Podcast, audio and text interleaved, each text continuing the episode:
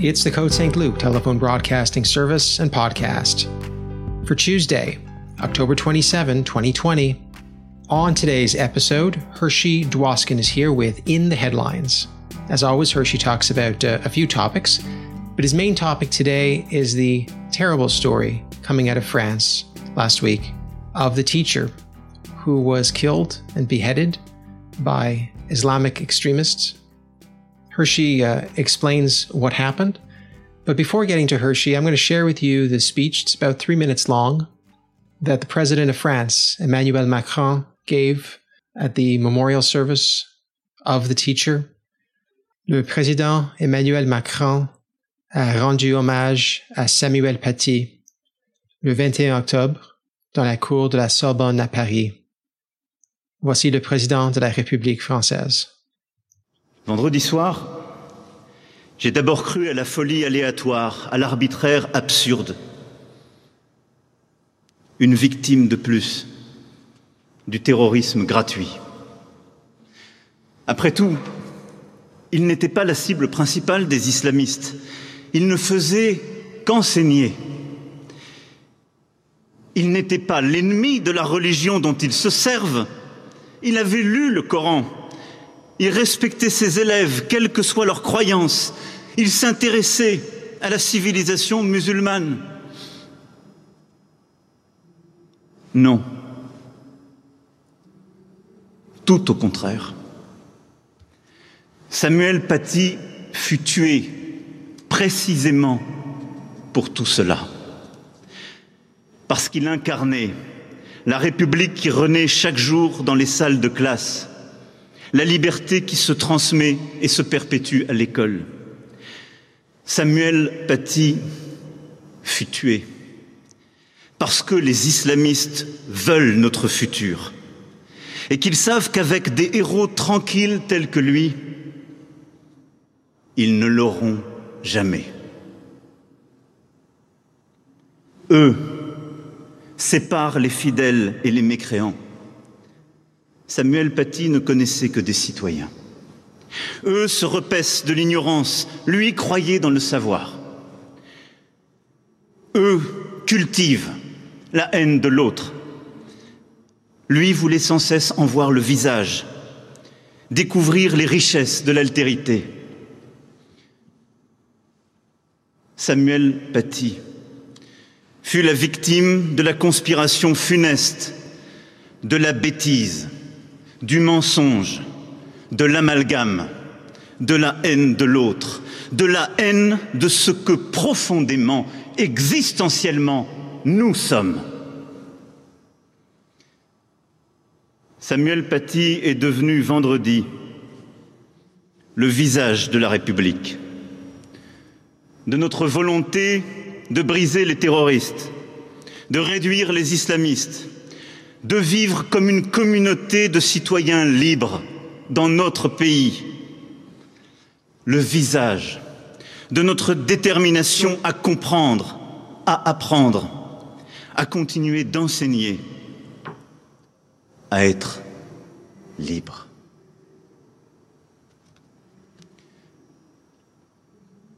Car nous continuerons professeur. Nous défendrons la liberté que vous enseignez si bien et nous porterons haut la laïcité. Nous ne renoncerons pas aux caricatures, aux dessins, même si d'autres reculent. Nous continuerons. Oui.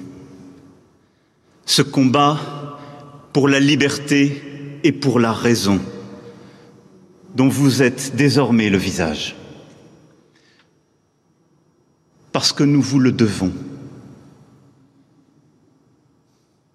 Parce que nous nous le devons. Parce qu'en France, professeur, les lumières ne s'éteignent jamais. Vive la République. Vive la France.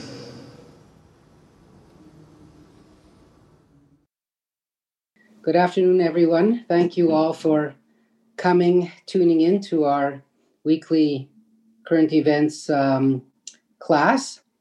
Um, it's one week exactly from the American elections, and I don't intend to speak about that today, but next week, maybe, you know, on the, the day of the voting, might be a good time to kind of summarize and see what could be.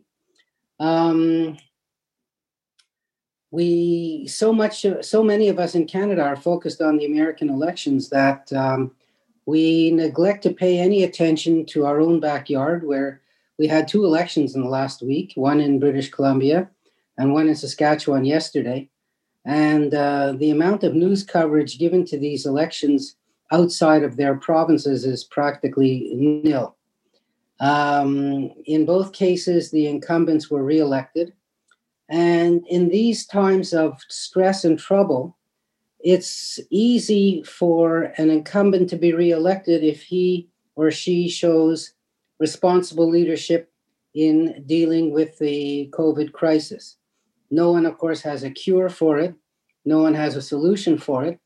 But if the leaders act responsibly, chances are they will be reelected. And if an election were held here in Quebec, I have no doubt that Premier Legault would get reelected, and very, very likely in Ontario, uh, Premier Ford would also get reelected. So, the uh, uh you know at present, uh, Mr. Biden is still in a steady lead, and if he does get reelected, it's really a statement of how poorly the current president dealt with the COVID crisis. But we're going to leave that for next week, perhaps. And I want to focus on something completely different today. And that subject has to do with the uh, awful murder of the French uh, teacher in uh, a suburb of Paris uh, because he displayed cartoons of Mohammed to his class. After asking those uh, who might be offended by those cartoons to leave the class. Nonetheless, some student went and told his father about it. His father got upset. Uh, other people heard about it. Some Islamic uh, or an Islamic um, uh, terrorist um, paid the students to point out who the teacher was, and then the teacher was killed and decapitated. In other words, his head was cut off with a knife um, before police shot the uh, terrorist who turned out to be a Chechen born French um, Muslim resident of Paris who had been living there for many, many years. This uh, act of terrorism uh, resulted in a huge outpouring of um, anger and grief in the French population. Um, there were um, uh, marches in honor of the uh, deceased. Uh, President Macron gave speeches. Um, the uh, the country was kind of united in, in a kind of a feeling that um, their values were being attacked. Uh, at the same time as the French president spoke against Islamic radicalism, the kind of figurehead of Islamic radicalism in the world, Mr. Erdogan, decided that France was being anti Muslim and he called on Turkey to boycott all French products. So you can see how a local event can escalate into some sort of an international incident. Uh, in return, the French uh, government recalled the ambassador uh, from Istanbul back to Paris. And right now, there's a sort of a diplomatic standoff between those two countries in Europe, both of whom are NATO allies.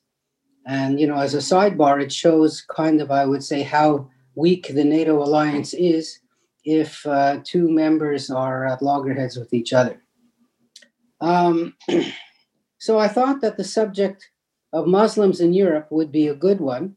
And we'll talk a bit about the history of Muslims in Europe and we'll talk about um, current problems in Europe uh, regarding the Muslim population. We'll talk about some numbers and percentages. So we'll get some idea then of, um, of this um, new, I would call it demographic reality in Europe, which is uh, having large uh, numbers of Muslims living in Europe. Um, the uh, the um, result of this um, uh, murder, uh, the French government reacted with particular uh, diligence, we'll say, and they closed they closed a mosque. They searched 120 homes. They closed down clubs and associations. They're checking emails. Um, they are pressuring social media uh, like Facebook and Twitter to not allow uh, Muslim radical uh, propaganda to spread on the internet. And um, they uh, want these social media organizations to contact the police themselves if they see any kind of this content uh, on their websites. So, really, it's a kind of a spreading out of the war on terrorism from the population to social media, where very often these people are uh, radicalized in the first place, and where uh, if there is a plot or if there is an organization, that the ideas are kind of spread on the internet. So it's become a kind of a real, we'll call it a global uh, war on terrorism, which is waged in the social media and not primarily and not on the ground with weapons secondarily. So let's just talk a little bit then about how Muslims got to Europe. And um, there were three great movements of masses of people into Europe of Muslims over time. Um, the first one was the one from the West, where Muslims invaded from North Africa into Spain. They got as far as Spain and Portugal. They lasted there for uh, some 700 or 800 years uh, from about uh, 711 up until 1492. And the last of Muslims were expelled from Spain in 1609. So after that long reign of Islam uh, in Spain, in the Iberian Peninsula, there were really no Muslims left in modern times, meaning that uh, any of the uh, people who did not leave Spain who were Muslims uh, converted to Christianity and culturally uh, disappeared uh, completely. Uh, you know, much as the Jews who were kicked out uh, a little bit before, uh, there, there were no practically no Jewish life left at all in Spain until modern times. So th- there's a parallel in that in that regard.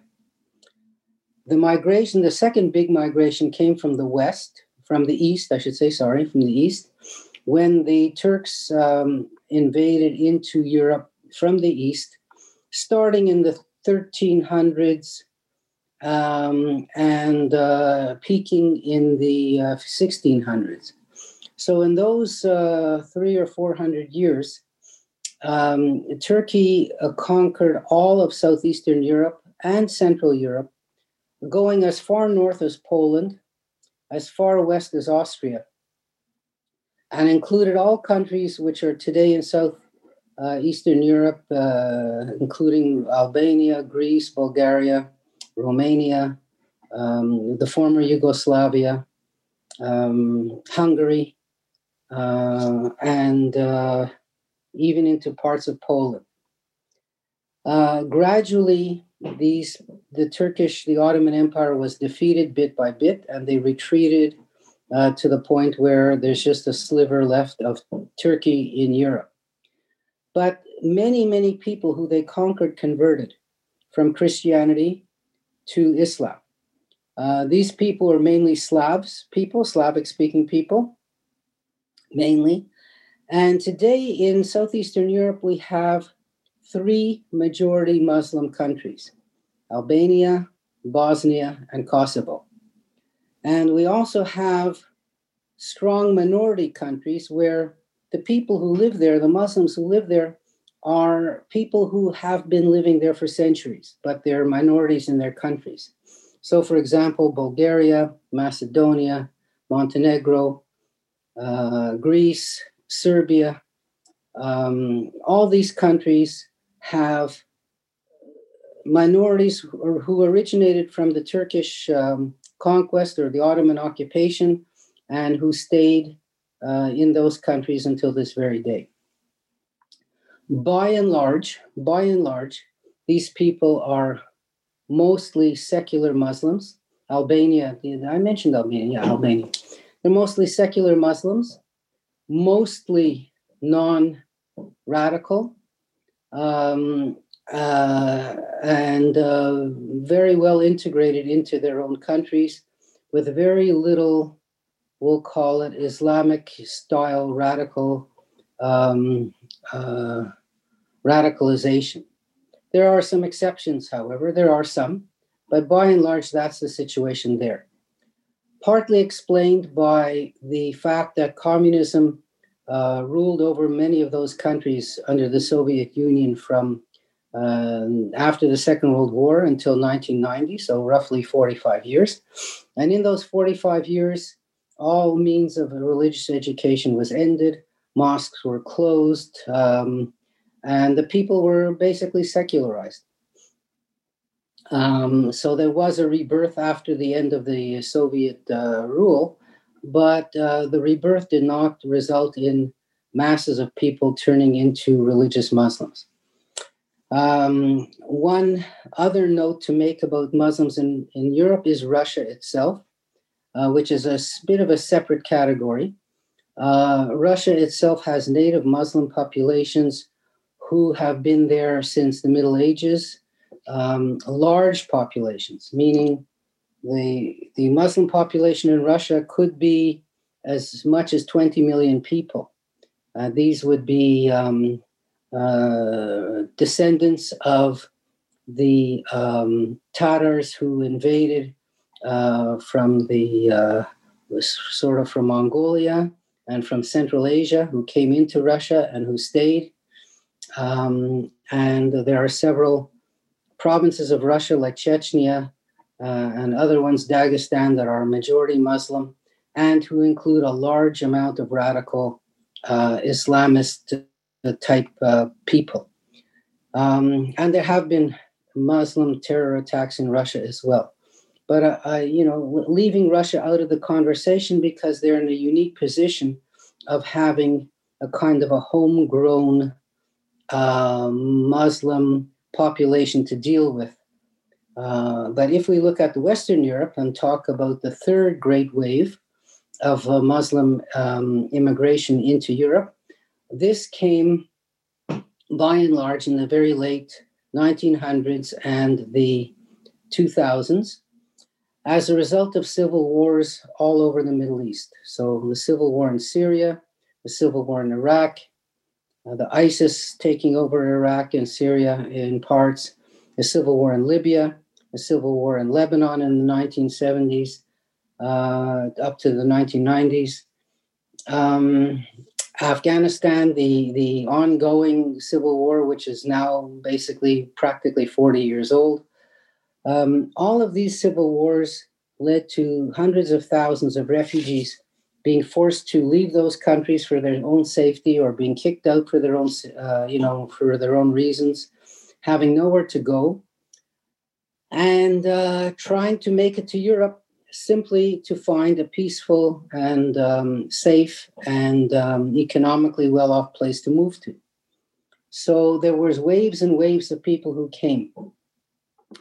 Some of these people came earlier. So, for example, in great uh, uh, in after the Second World War was over, um, and Great Britain gave independence to um, India and Pakistan, there were many Indians and Pakistani Muslims who moved to Great Britain um, many also moved from the Caribbean, from the Muslims from the Caribbean islands like Trinidad and uh, Guyana. Um, in France, in the 19 in the 1950s uh, and 60s, um, there was a civil war. There was a war in Algeria. Uh, there were independence that came to, to, to Tunisia and to Morocco. And many Muslims who lived in those countries either were loyal to the French regime or who felt that their lives would be better off and safer off in France than un- under independence. They already spoke French, just as the educated Muslims in India and Pakistan already spoke English. And there was a wave of immigration that came um, to France in the 1960s, and which, in a certain sense, never stopped coming from those countries. Anytime there was a bit of a stress, uh, economically or politically, there were always people who were arriving in France from those countries. And then, as well, we have to talk about Muslims who came from Africa, the the West Africa or Black Africa, who came from former French colonies, Senegal, Mali, places like that, uh, sort of on the same idea, uh, which added to the Muslim populations in France. Um, the uh, different communities then of all of these refugees settled down in all uh, different places. Another uh, notable uh, wave was in the 1960s when Germany invited Turks to come to live in Turkey to work in the uh, factories which needed labor and who they hoped would sort of save up some money and go back home, and they never did.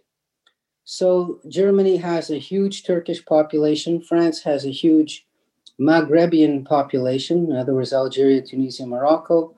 Great Britain has Muslims uh, mainly from Pakistan and India. Um, and then you've got the rest of the European countries like Holland and Sweden, Germany, uh, Switzerland, Belgium, who have uh, received immigrants from pretty well all over the Middle East as a result of the various civil wars that I mentioned. Um, the numbers uh, are different in every country. Um, France has the most. Uh, uh, first of all, there's no really, really accurate statistics because um, in some cases it's not legal to ask for a person's religion. In other cases, the person may not want to give their religion. So the census figures are not sort of super, super exact, but uh, there are some pretty good estimations. Um, the estimation is, is that at this point in Western Europe, the country with the highest percentage of Muslims is Austria, with 8% maybe a bit surprising. Um, France is uh, almost at 8%. Germany is at 5%, Denmark 4, Holland 5, Switzerland 6, the UK 5, Sweden 5. So there's an average of around 5% of the total population of all these Western European countries who are Muslim. And these Muslims um, are people, like I said, from many different countries, many different uh, origins, um, many uh, different social classes. Some may, you know, may have been well-off uh, refugees who came. For example, maybe the Iranian um, exiles who left when the Shah was tossed out, uh, to people who just walked out of refugee camps in Syria with nothing. So there's a wide range then of, um, of you know social backgrounds uh, to all of these refugees. Um, now, obviously, um, obviously the the situation of these ref, of these refugees and these immigrants are different from one grouping to another. But they all have something in common, which is that their culture, religion, language, and even their skin color is different from the host countries. And meaning that the, the process of assimilation of these people is um, uh, much harder than it would be if they were just moving from Norway to Sweden or from Finland to Sweden or from Belgium to France, or from Great Britain to France, or from Spain to Portugal, or vice versa. So the more in common that countries have with each other when one moves to another, the easier it is for these people to integrate and assimilate. The other factor that the people have come, many of them with no education, uh, and no means and no resources means that their integration is is much harder because they have so much more to catch up with. Uh, we could point out, for example, that people who come from Afghanistan were living in almost primitive and middle aged conditions, um, you know, uh, where the social values, uh, for example, of women's equality um, was non existent. So it's quite a clash for, you know, for these people, if you put them yourselves in th- their position to come to this strange country um, it's it's very very likely that they will have little or no contact with the host people because there's just no way for them to communicate. Um, there's no easy way for them to get work. In many of these countries, refugees are not allowed to work. Um, and so they kind of tend to live in their own districts, to socialize with their own people, to go to their own mosques, and to live a kind of a life in a bubble. Now, this living a life in a bubble is something that the host countries, of course, resent and uh, want to try to work against. Um, certain countries, uh, many of the European countries, have no real histories of immigration in modern times. So, unlike we'll call it France or unlike we'll say Great Britain, countries like uh, Holland, like uh, in modern, so countries like Belgium or Holland, uh, or especially the Nordic countries, Denmark, Sweden, and Norway, you know, they hardly received anybody from outside their own uh, cultures as immigrants, y- you know, in the last hundred years. So it means that whenever anybody new walks into their society, uh, these people are perceived right away as kind of strangers and, and kind of interlopers. And, um, you know, the hostility then builds uh, on both sides uh, against each other uh, the receiving party and the arriving party. So, this, you know, as a, lays a basis for the um, uh, the for the we'll call it antisocial elements that can build up inside of um, inside of the immigrant societies. Um, uh, by and large, of course, by and large, we can um, uh, easily sort of lose the context of this sort of immigration. Because if we look at the actual numbers, not the percentages, there's millions and millions of Muslims now living in Europe. So, for example, in France, um, it could be uh, maybe six million Muslims living in France alone, and in other countries, you know, a, uh, you know, a you know corresponding descending number, uh, depending on percentage of the population. In Germany, it could be four million.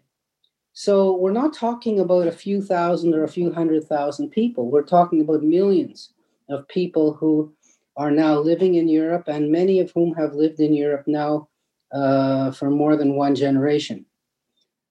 So um, these people, in many instances, are they face the typical immigrant um, uh, problems the first generation has to get themselves established and is thinking only of getting themselves jobs and getting themselves settled.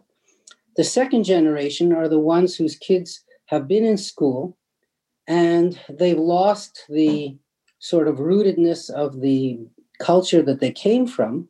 But at the same time, they can't quite fit into the culture that they are living in because of their otherness and because of their differences and so they're kind of stuck a bit in the middle between both both ends they for the most part will speak the native language the the um, you know the language of the country perfectly well but on the other hand uh, there's some social problems uh, often problems of poverty because their parents don't have good jobs.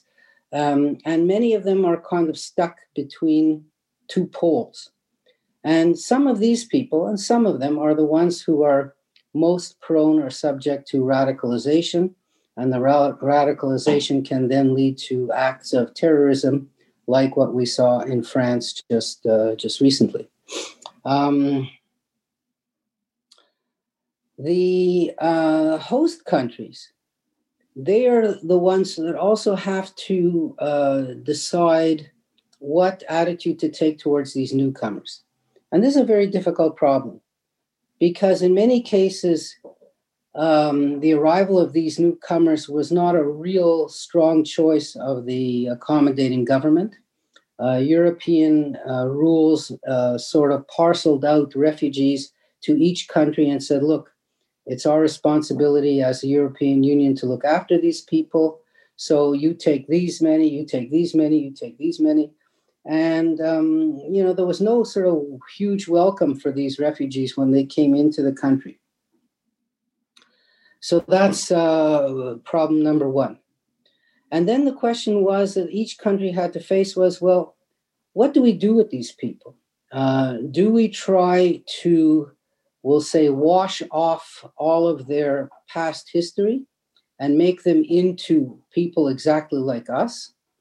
Or do we say that their identities and their language, culture, and religion are a part of their uh, a part of their being, and to try to accommodate them within the lifestyle of our own people. Uh, so, in other words, a sort of an accommodation versus assimilation dilemma. And each country looks at it depending on what their own um, uh, histories are, what their own uh, attitudes are, uh, etc.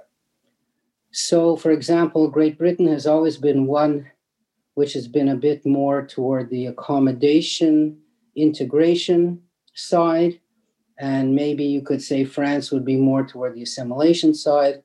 Um, but um, you know, usually it's a mix of both. Um, uh, you know, both approaches. Um, sometimes uh, it can easily be the case that the uh, attempt to integrate or assimilate these newcomers uh, does not succeed.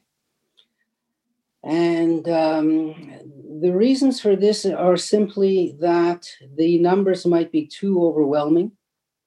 Um, it might be that the uh, new immigrants are so self isolating, as I said before, that there is really no chance for contact with the greater society.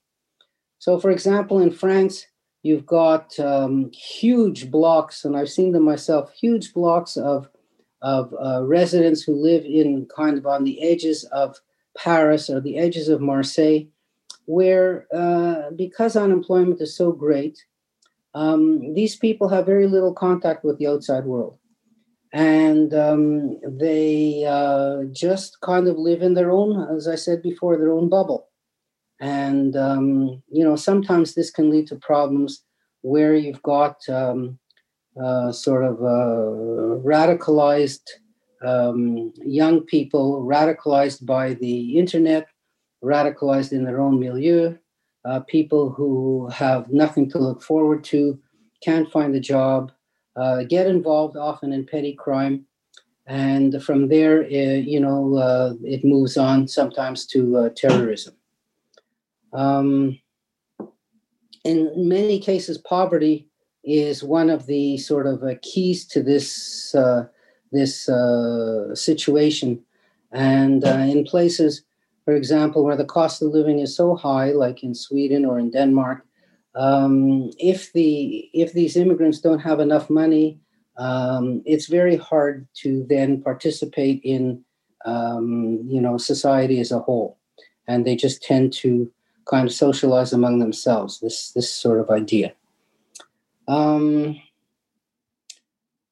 uh, let me just, I just want to check my notes for one little second. Um, uh, now,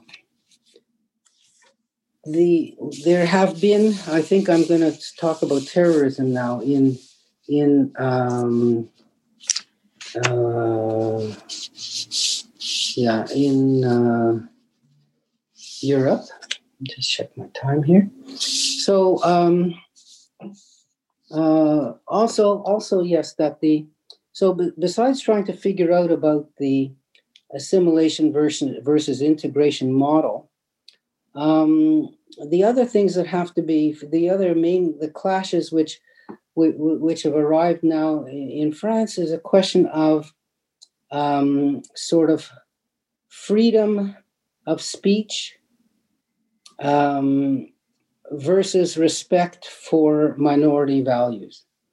And this is this is in particular the, the dilemma in France, which they have, which has caused this whole this whole um, this whole uh, uh, incident, which is that France has adopted as its values uh, personal freedoms and freedom of speech. Um, and France has an idea that religion is something which has to be kept at home, put in your pocket, and not take not be taken out outside. Uh, and we in Quebec, in adopting Bill 21, have uh, sort of followed on that same line, which is that religion is a private matter, it's an individual matter. It's not really a community matter. And that when the state conducts itself, and by the state I means the, the municipalities or the provinces, when they conduct themselves, they should not have any regard whatsoever to uh, the religious beliefs of any of its members.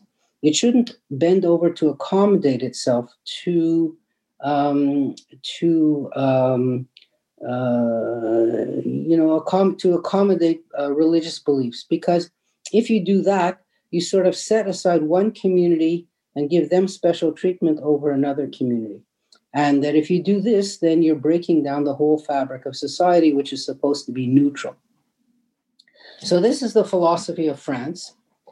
And I would have to say that, and, and Quebec, and this derives from a kind of a reaction against the domination of the Catholic Church in both places, um, where the Catholic Church ran not only the religious life of the society, but just about every every other part of life in society.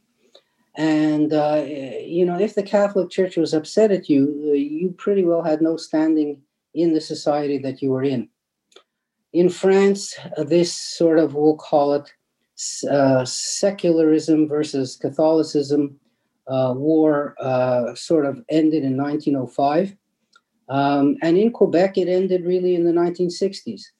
And as the, in both cases, the so called winning side was the secular side. And in order to prevent sort of a comeback, uh, these uh, this secular side promoted secularism as a value in and of itself and uh, demoted any kind of um, public display of religious affiliation. Now, uh, as far as the Catholic Church is concerned, uh, they were the losers and still are the losers. But uh, you, you, you, the idea of a secular society is not one that's aimed only at the Catholic Church it's aimed at religion in general. Now, when you have other religions like Islam or like Judaism who have to play by the same rules, the results are very different and because of the way the communities are organized and because of the laws that uh, pertain to each community. So, for example, so for example, um, in France, uh, if a school is providing free lunches to their students, and if the Muslims uh, and Jews uh, won't eat pork in, in class, does it mean that the state has to say, well, too bad for you, we're serving it, you have a choice to eat it or not? Or does the state say, look, we could serve anything? we don't have to serve pork. We could serve, you know, something else. Uh, you know, obviously, in the case of of Muslims, um, there there are no rules of kashrut, and if any Jew is sending their child to a public school, um, you know, chances are they don't really much uh, care, uh, you know, about these rules. But they may not just eat pork and, and want something else. So if the state bends to the to the um, needs of a minority and serves meals which are pork free, does that mean that the sort of the whole is catering to the part? or the majority is catering to the minority. Uh, that's the kind of dilemma that that society faces when you have uh, secularism as a value. The hijab, of course, has been the sort of point of contention both in Quebec and in France now for, for years and years. And it's not only France, but many European countries have followed the rule of not allowing hijabs uh, to be worn by public servants, by teachers, by police, by um, judges, uh, by lawyers, by um, other uh, civil officials. The idea is to promote a kind of neutrality in their eyes. That if if um, if a person is wearing a, a distinctively Muslim headscarf, it sort of looks like it's promoting religion in the public, and that's something they want to uh, avoid. They would rather do the other way to say, for example, to a young Muslim girl who comes up to a police person, a police woman who is also a Muslim, they say, Look, you know, I'm not wearing a hijab. You don't have to wear one either. This sort of setting an example for secularism in society. Um, there's also, I would say, perhaps a minority belief uh, that uh, women are forced to wear a hijab, and therefore, by not by by um, by uh, requiring that a woman does not wear one, that they are freeing women from their, uh, let's say, paternalistic uh, fathers or brothers who want them to wear something against their will. And this way they're uh, sort of free to do it. And, um, you know, there are many uh, Muslim women who support this idea. So this conflict about the, um, the hijab uh, is one which, again, brings you know into into contact this idea of um, you know, how are minorities supposed to be accommodated? And uh, in the case of France, they've decided to do this law by law. Uh, in Great Britain, they don't have that kind of a law. In the rest of Canada and the US, of course, we don't have it, but here in Quebec, we have it. Um, and the hijab is not the only sort of point of contention. There's always there's also this famous burkini case, which is a kind of a uh, we'll call it a modest bathing suit that has a head cap cover, a head, uh, like a kind of an attached bathing cap, and uh, which covers all the hair, and which many French municipal um, uh, authorities object to, and they say, you know, we don't want to see women wearing bikinis on our beaches. Of course, you know, uh, it's sort of setting one person's cultural values against another because obviously, uh, let's say wearing a bikini in in you know Saudi Arabia would would have uh, you know kind of the same um, negative uh, uh feelings that a bikini has in France. So these these sort of cult, cultural clashes, religious clashes, are something which sort of sets the the two groups apart, and which again can lead to a, a sort of a uh, kind of resentment or radicalization on the part of those people, those uh, people who who uh, are prone to being radicalized. It doesn't happen, you know, just like that. It doesn't happen overnight. Um, but uh, once you are led down that path, you start to look for reinforcing ideas and reinforcing examples that you can find on social media.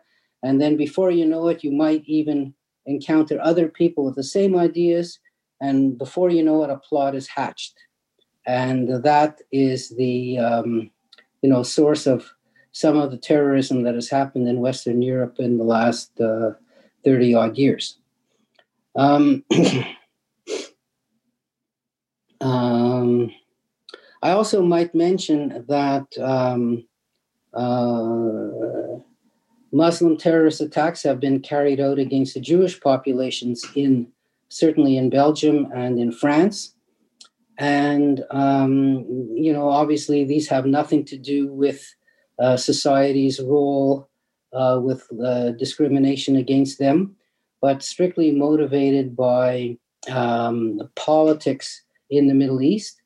And the sort of anti Zionism is transferred into anti Semitism And uh, these attacks have then taken place on uh, Jewish schools, Jewish supermarkets, uh, with lethal effect in um, Belgium and in uh, France. Um, it's also interesting to note that these kind of attacks in general don't elicit the same kind of huge public outcry uh, than uh, the attacks, for example, on the teacher in France. And uh, that's because of a kind of um, maybe a lingering anti Zionism or anti Semitism that uh, you know may be present in the host con- cultures and host countries, um, who they themselves may regard Jews as also being outsiders, and so it's sort of an attack of one outsider on another outsider. So why should we be, why should we be so concerned about it? Um, uh, there are many uh, Jews in Western Europe who feel that this is the situation, even though it may objectively not be the situation.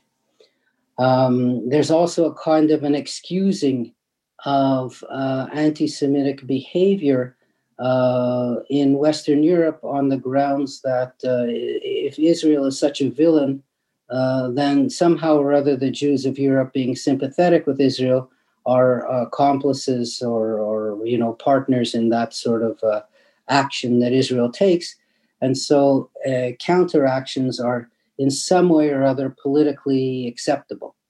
Uh, not obviously when it comes to murdering people, but you know anything up until that point. So uh, let's just talk then a little bit about. Um, uh, so we went from the specific example of uh, the teacher in France. Let's just talk a bit about terrorism in general in Western Europe and see where where it has gone. And in doing the research, I was surprised that, uh, you know, I remember individual terrorist attacks, but when you group all of them together, it's really quite, quite unbelievable how many there have been. Which there have been 48 uh, attacks in Western Europe, which have resulted in deaths since 2015. That's a lot. In 2017, in particular, there were very, very many.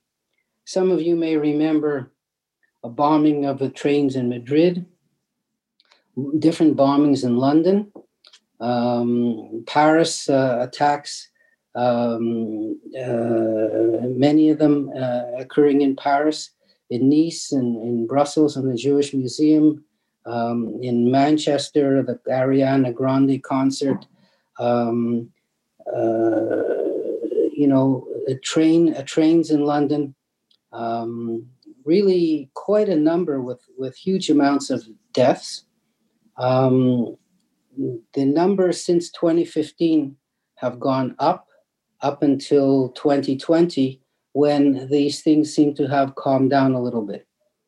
Um, there were also, besides those attacks, there were many, many dozens of plots which were uncovered um, before they could come to any kind of um, you know lethal results. And i saw a list of them uh, you know which is over two pages long. Um, and these plots uh, occurred you know all over western europe in great britain and france and in germany and other places.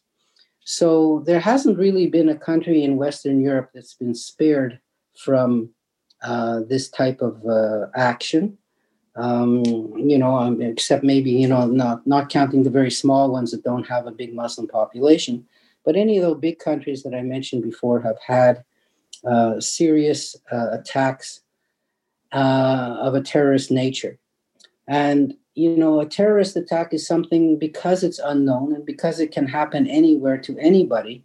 Uh, is particularly frightening to everybody in that society and has the unfortunate, inevitable effect of blaming the whole group of people for the actions of a few of them. There's almost have been almost no acts of terrorism in Europe which haven't been caused by Muslim uh, extremists or Islamic fundamentalists. Um, as you know, at one time in the olden days, it was uh, left wing attacks and right wing attacks and um, all those kind of things, uh, ha- you know, happening in the certainly the anarchists uh, in the 19 teens and 1920s. There was plenty of bombings and things like that, but they were small scale and politically motivated. Um, you know, this is kind of the first time where we have religiously motivated attacks um, on people. Um, you know, since uh, since the uh, wars of religion ended in Europe in the uh, in the 16 uh, in the 1600s. Um, the um, the uh, attacks also don't have patterns. In other words, it's not like there's one organization that's doing it, uh, or one organization that's controlling it, or one country that's motivating it from abroad. These attacks are carried out by people of very different ethnicities. They could be Moroccans, it could be Somalis, it could be Turks, it could be Chechens, um, they could be um, uh, Afghans. They could be Syrians. Um, these people could have been newcomers, or they could be people who lived there for a long time, as happened in this in this case. Um, there could be groups of people who get together to do a plot, as we've seen in, in Western Europe, uh, or there could be complete lone lone uh, lone wolf type attacks. There could be attacks with knives. There could be attacks by cars. There could be attacks by explosives. There could be shooting. So many different people using many different weapons, many different um, uh, sort of uh, modus modus operandi, and for that reason, um, and for for all these reasons, um, it's a factor which uh, scares um, many, many people in Europe. Now, politically speaking, of course, then there are uh, especially right wing political parties who want to um, motivate their supporters, gain new supporters by pointing out to these these by pointing out these terrorist attacks and by saying that they would be able to do something against them if they were elected.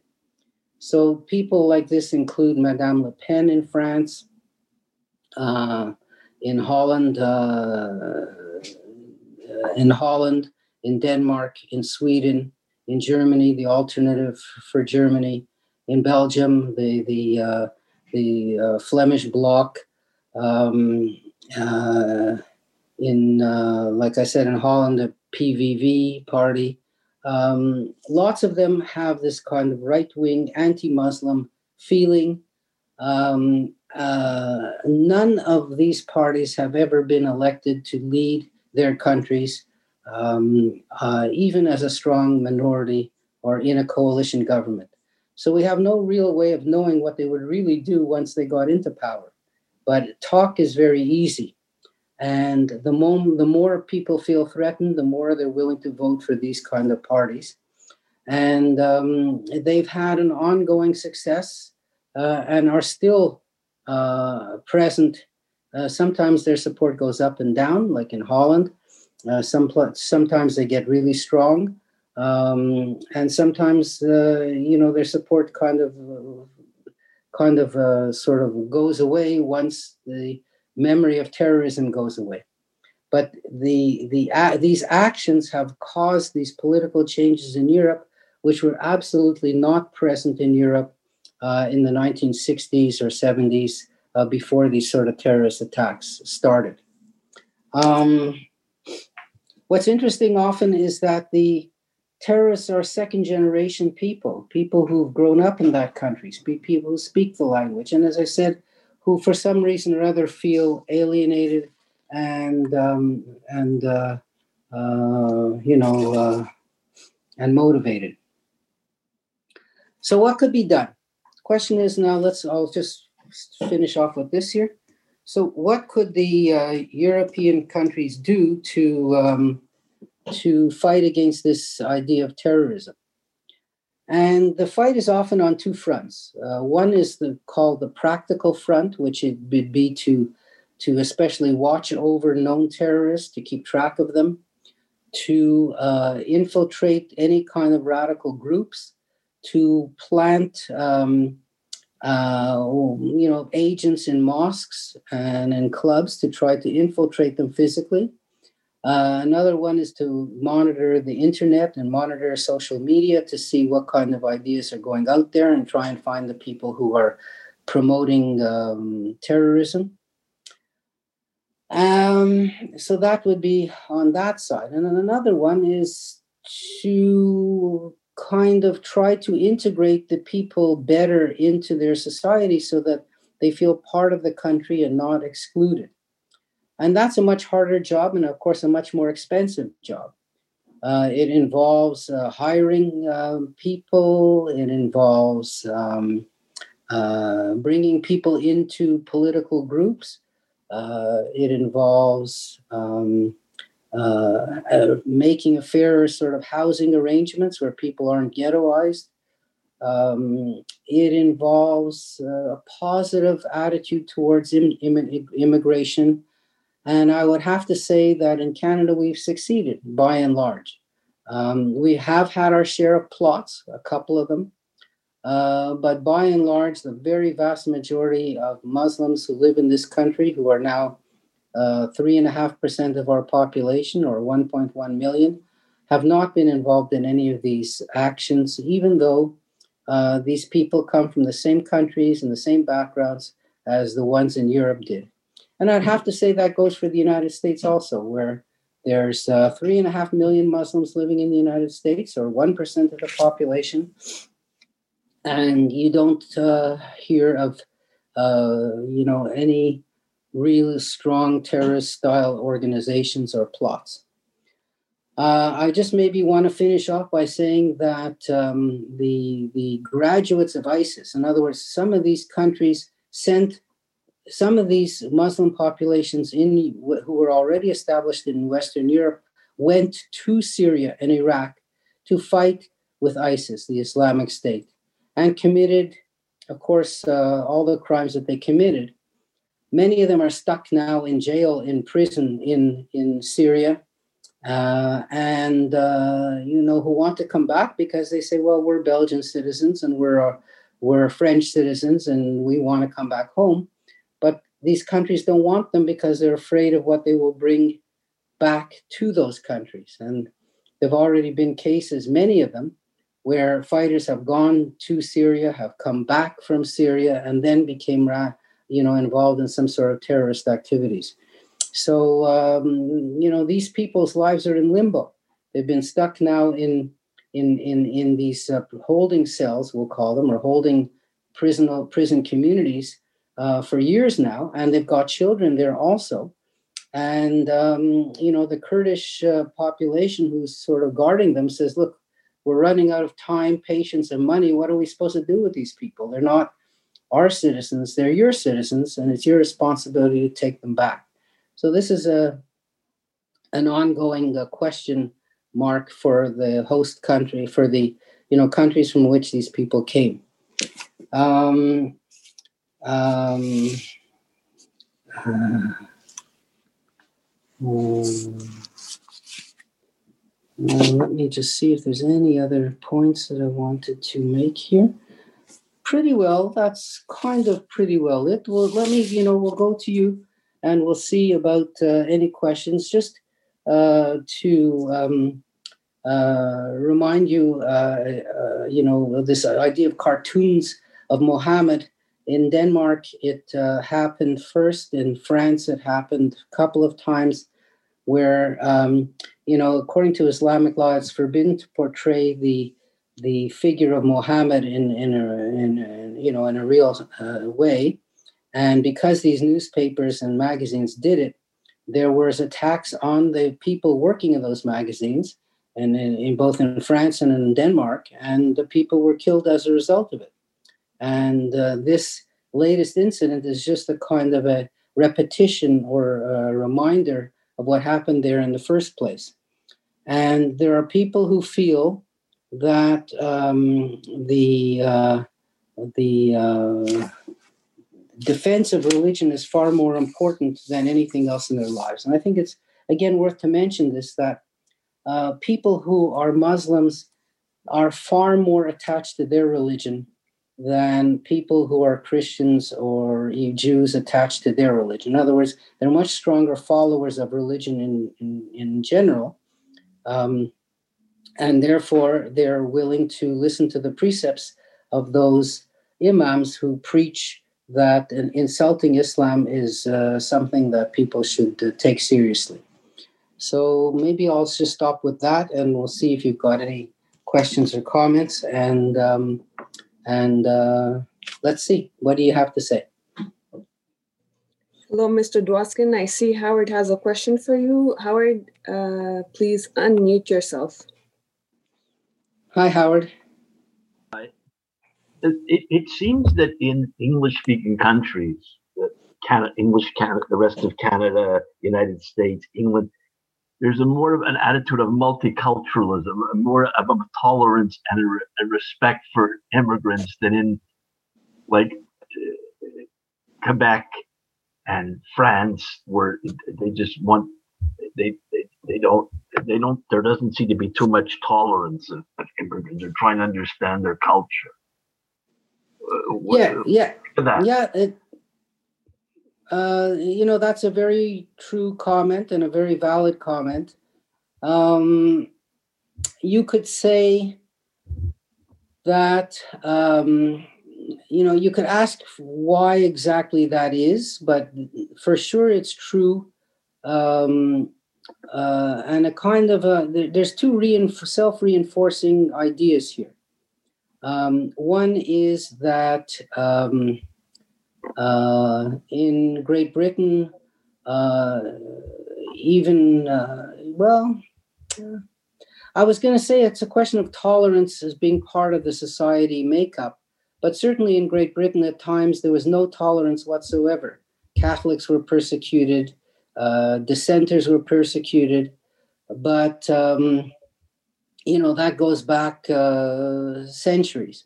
But certainly since the 1900s, Britain and France and Australia and New Zealand and South Africa ruled by, if it was ruled by the English uh, minority there, um, they had a great acceptance of immigration and immigrants and multiculturalism. And there wasn't the idea that people had to assimilate immediately into, into the predominant cult, the host culture. Um, now, also, besides that idea, there was an idea of liberalism in general, and liberalism uh, equals tolerance. And uh, writers like um, John Stuart Mill um, and Berkeley and John Hume, who wrote idea, who wrote philosophies of liberalism, these ideas penetrated into the political thinking and political class of the 1800s. And that idea of liberalism, of sort of live and let live, uh, is there till this very day.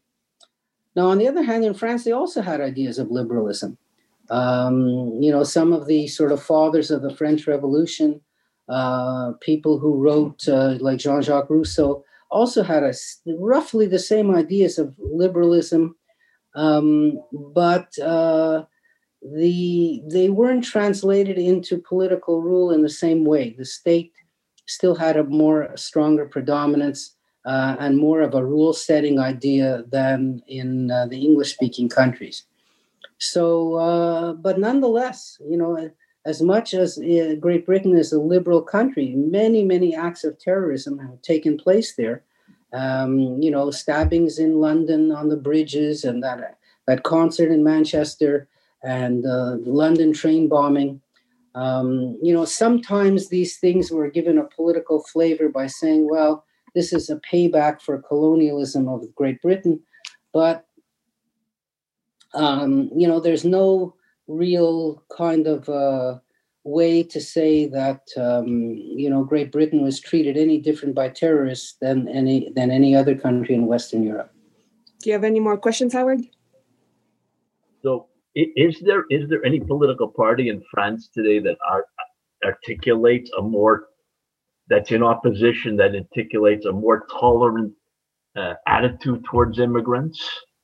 Uh, it's a good question. It's a very good question. I would say like this um, France at this point has three political uh, streams there's a left wing stream um, which um, is uh, tolerant to, uh, to immigrants up to a certain extent, um, but who supports the idea that um, France is a secular society and is a very strong supporter of that. Then there's the middle stream, which President Macron is part of, which um, has the same secularist ideas, um, but you know is not part of this sort of socialist, uh, nationalist uh, taking over industries uh, left, um, but which supports in the main a kind of we'll call it a moderate liberal approach. Um, you know, with uh, with a fair amount of tolerance towards immigrants. And then there's the right wing, which is currently, you know, somewhere between 25% or 30% of the support uh, led by Mrs. Le Pen, which is an out and out nationalist, anti immigrant, anti Muslim in particular uh, outfit, which says that these people should have no standing whatsoever uh, in their society and the country would be better off without them, and the French should not take any more of them. So we'll call it a Trumpist sort of approach. And uh, th- th- those are the three streams in, in French society today. Um, anything? Any? Did I uh, did I answer your question? I think so. Yeah. Thank Yeah. you. Anyone Any else? questions, Howard? No. I don't see any more questions, Mr. Dwoskin, but I will just wait a few more seconds in case somebody wants to rate or raise their hand. Let me just have a little look at some of my notes and see if there's anything I didn't say.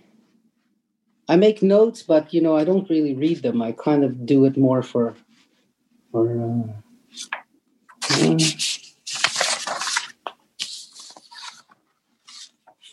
mm, um,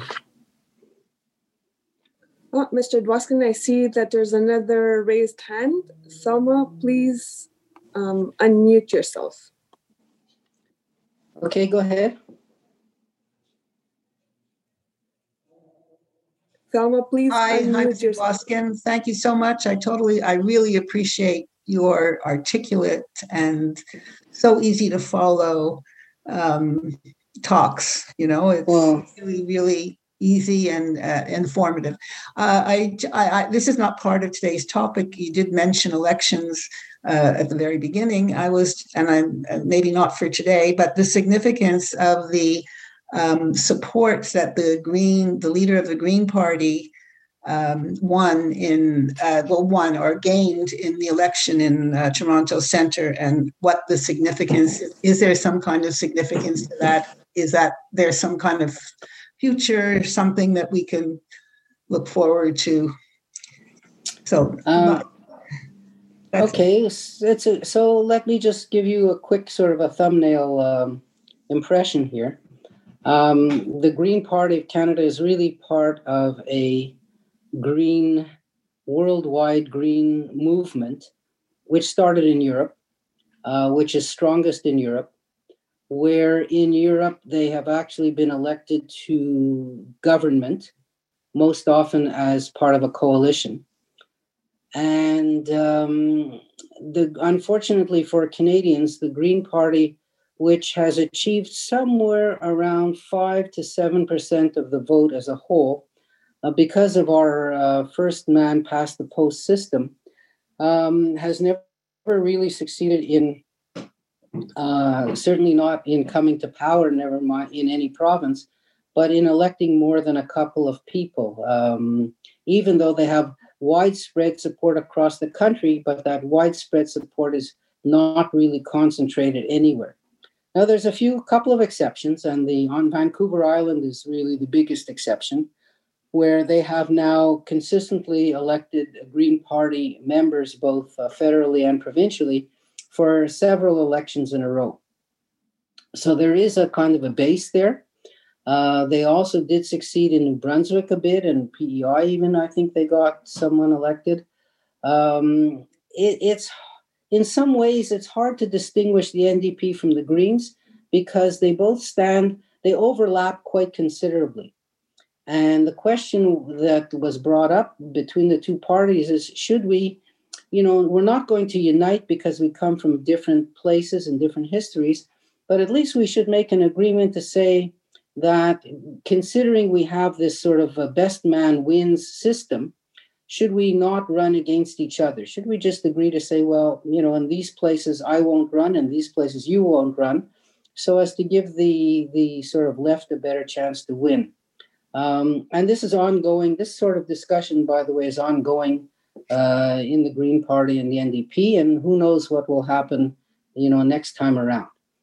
Um, yes, it's true that the world and young people in particular are more concerned about the environment about climate change.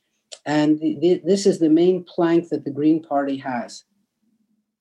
Unfortunately, um, they've also managed to attract some kooky people uh, running for them, um, you know, in past elections, um, some of whom have been pretty strongly anti-Semitic, and uh, they've had to been kicked out of their kicked out of the party uh, and, and disqualified from running for those reasons um, they are becoming a mainstream party. Uh, uh, and um, the the I don't think that um, Mrs. Paul, the leader of the party, ever hoped to win in her Toronto riding because it's just never happened before. But um, the fact is that she did very well, and uh, it could be a sign that the Green party as a whole uh, will, um, you know, do better. But so long as we have the system that we have, um, they will never get close to, to, to sort of electing a government, which is why the Green Party and the NDP want to change to a proportional representation system where you get the same number of seats as you get the same percentage of votes as seats. The prime minister before the last election promised that we would be going in that direction, but he didn't do it because uh, the liberals are the main winners of the current system, and why change while you're ahead, kind of thing.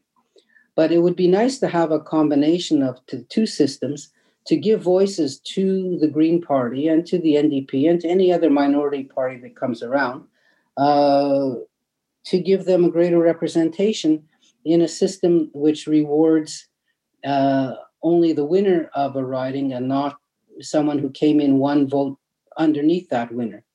Um, you know, the, some of the same complaints are being voiced in the US at this point, although it's certainly nothing comparable. But, um, you know, in the last election, the um, in Canada, the Conservatives won more votes than the Liberals, and the Liberals won the election. Uh, the Democrats won more votes than the than the Republicans, and the Republicans won the election.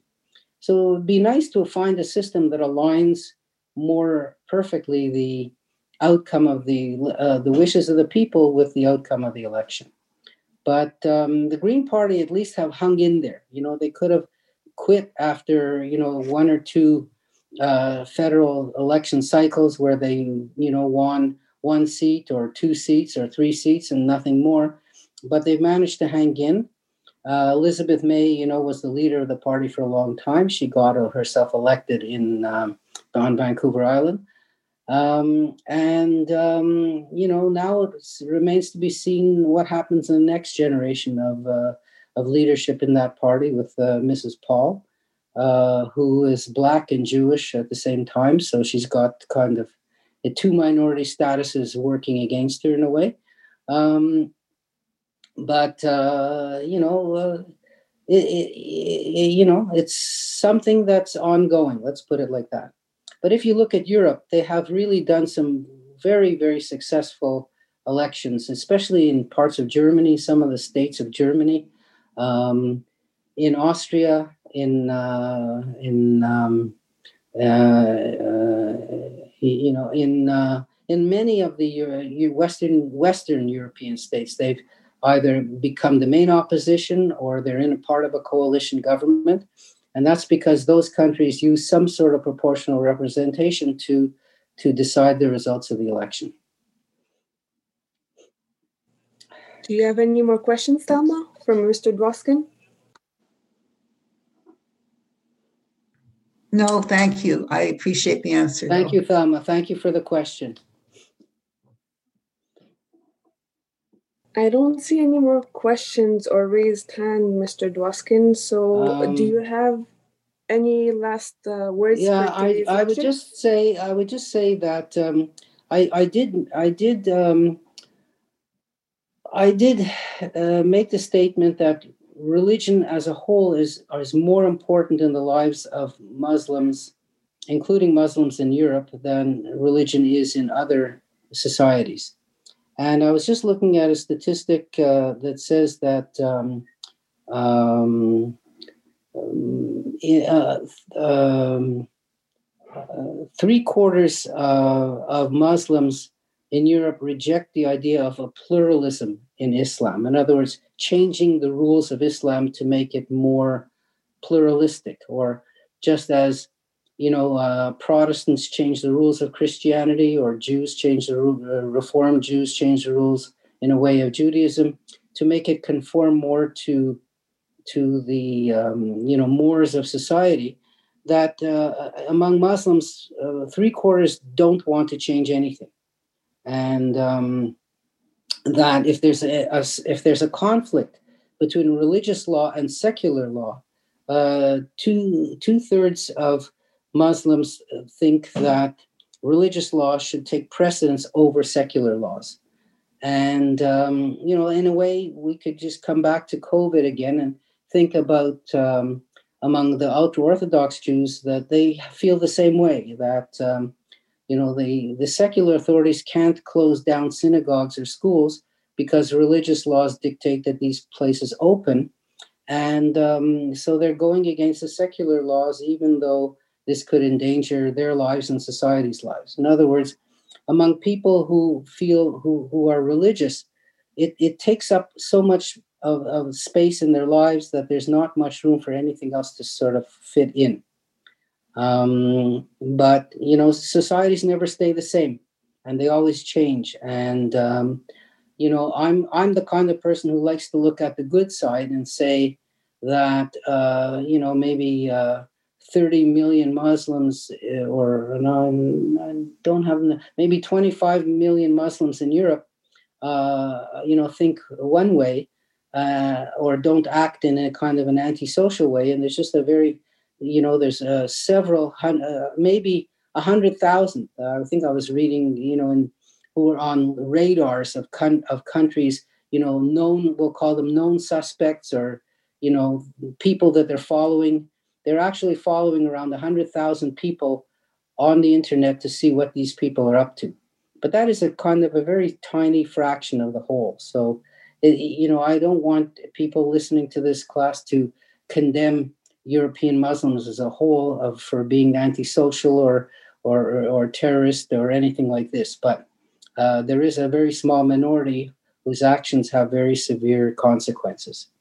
So let me just thank you all for listening and I hope you come back next week, where which will actually be on election day in the United States. So we'll see, you know, maybe summarize and see what happens up to that point. So thanks again for listening.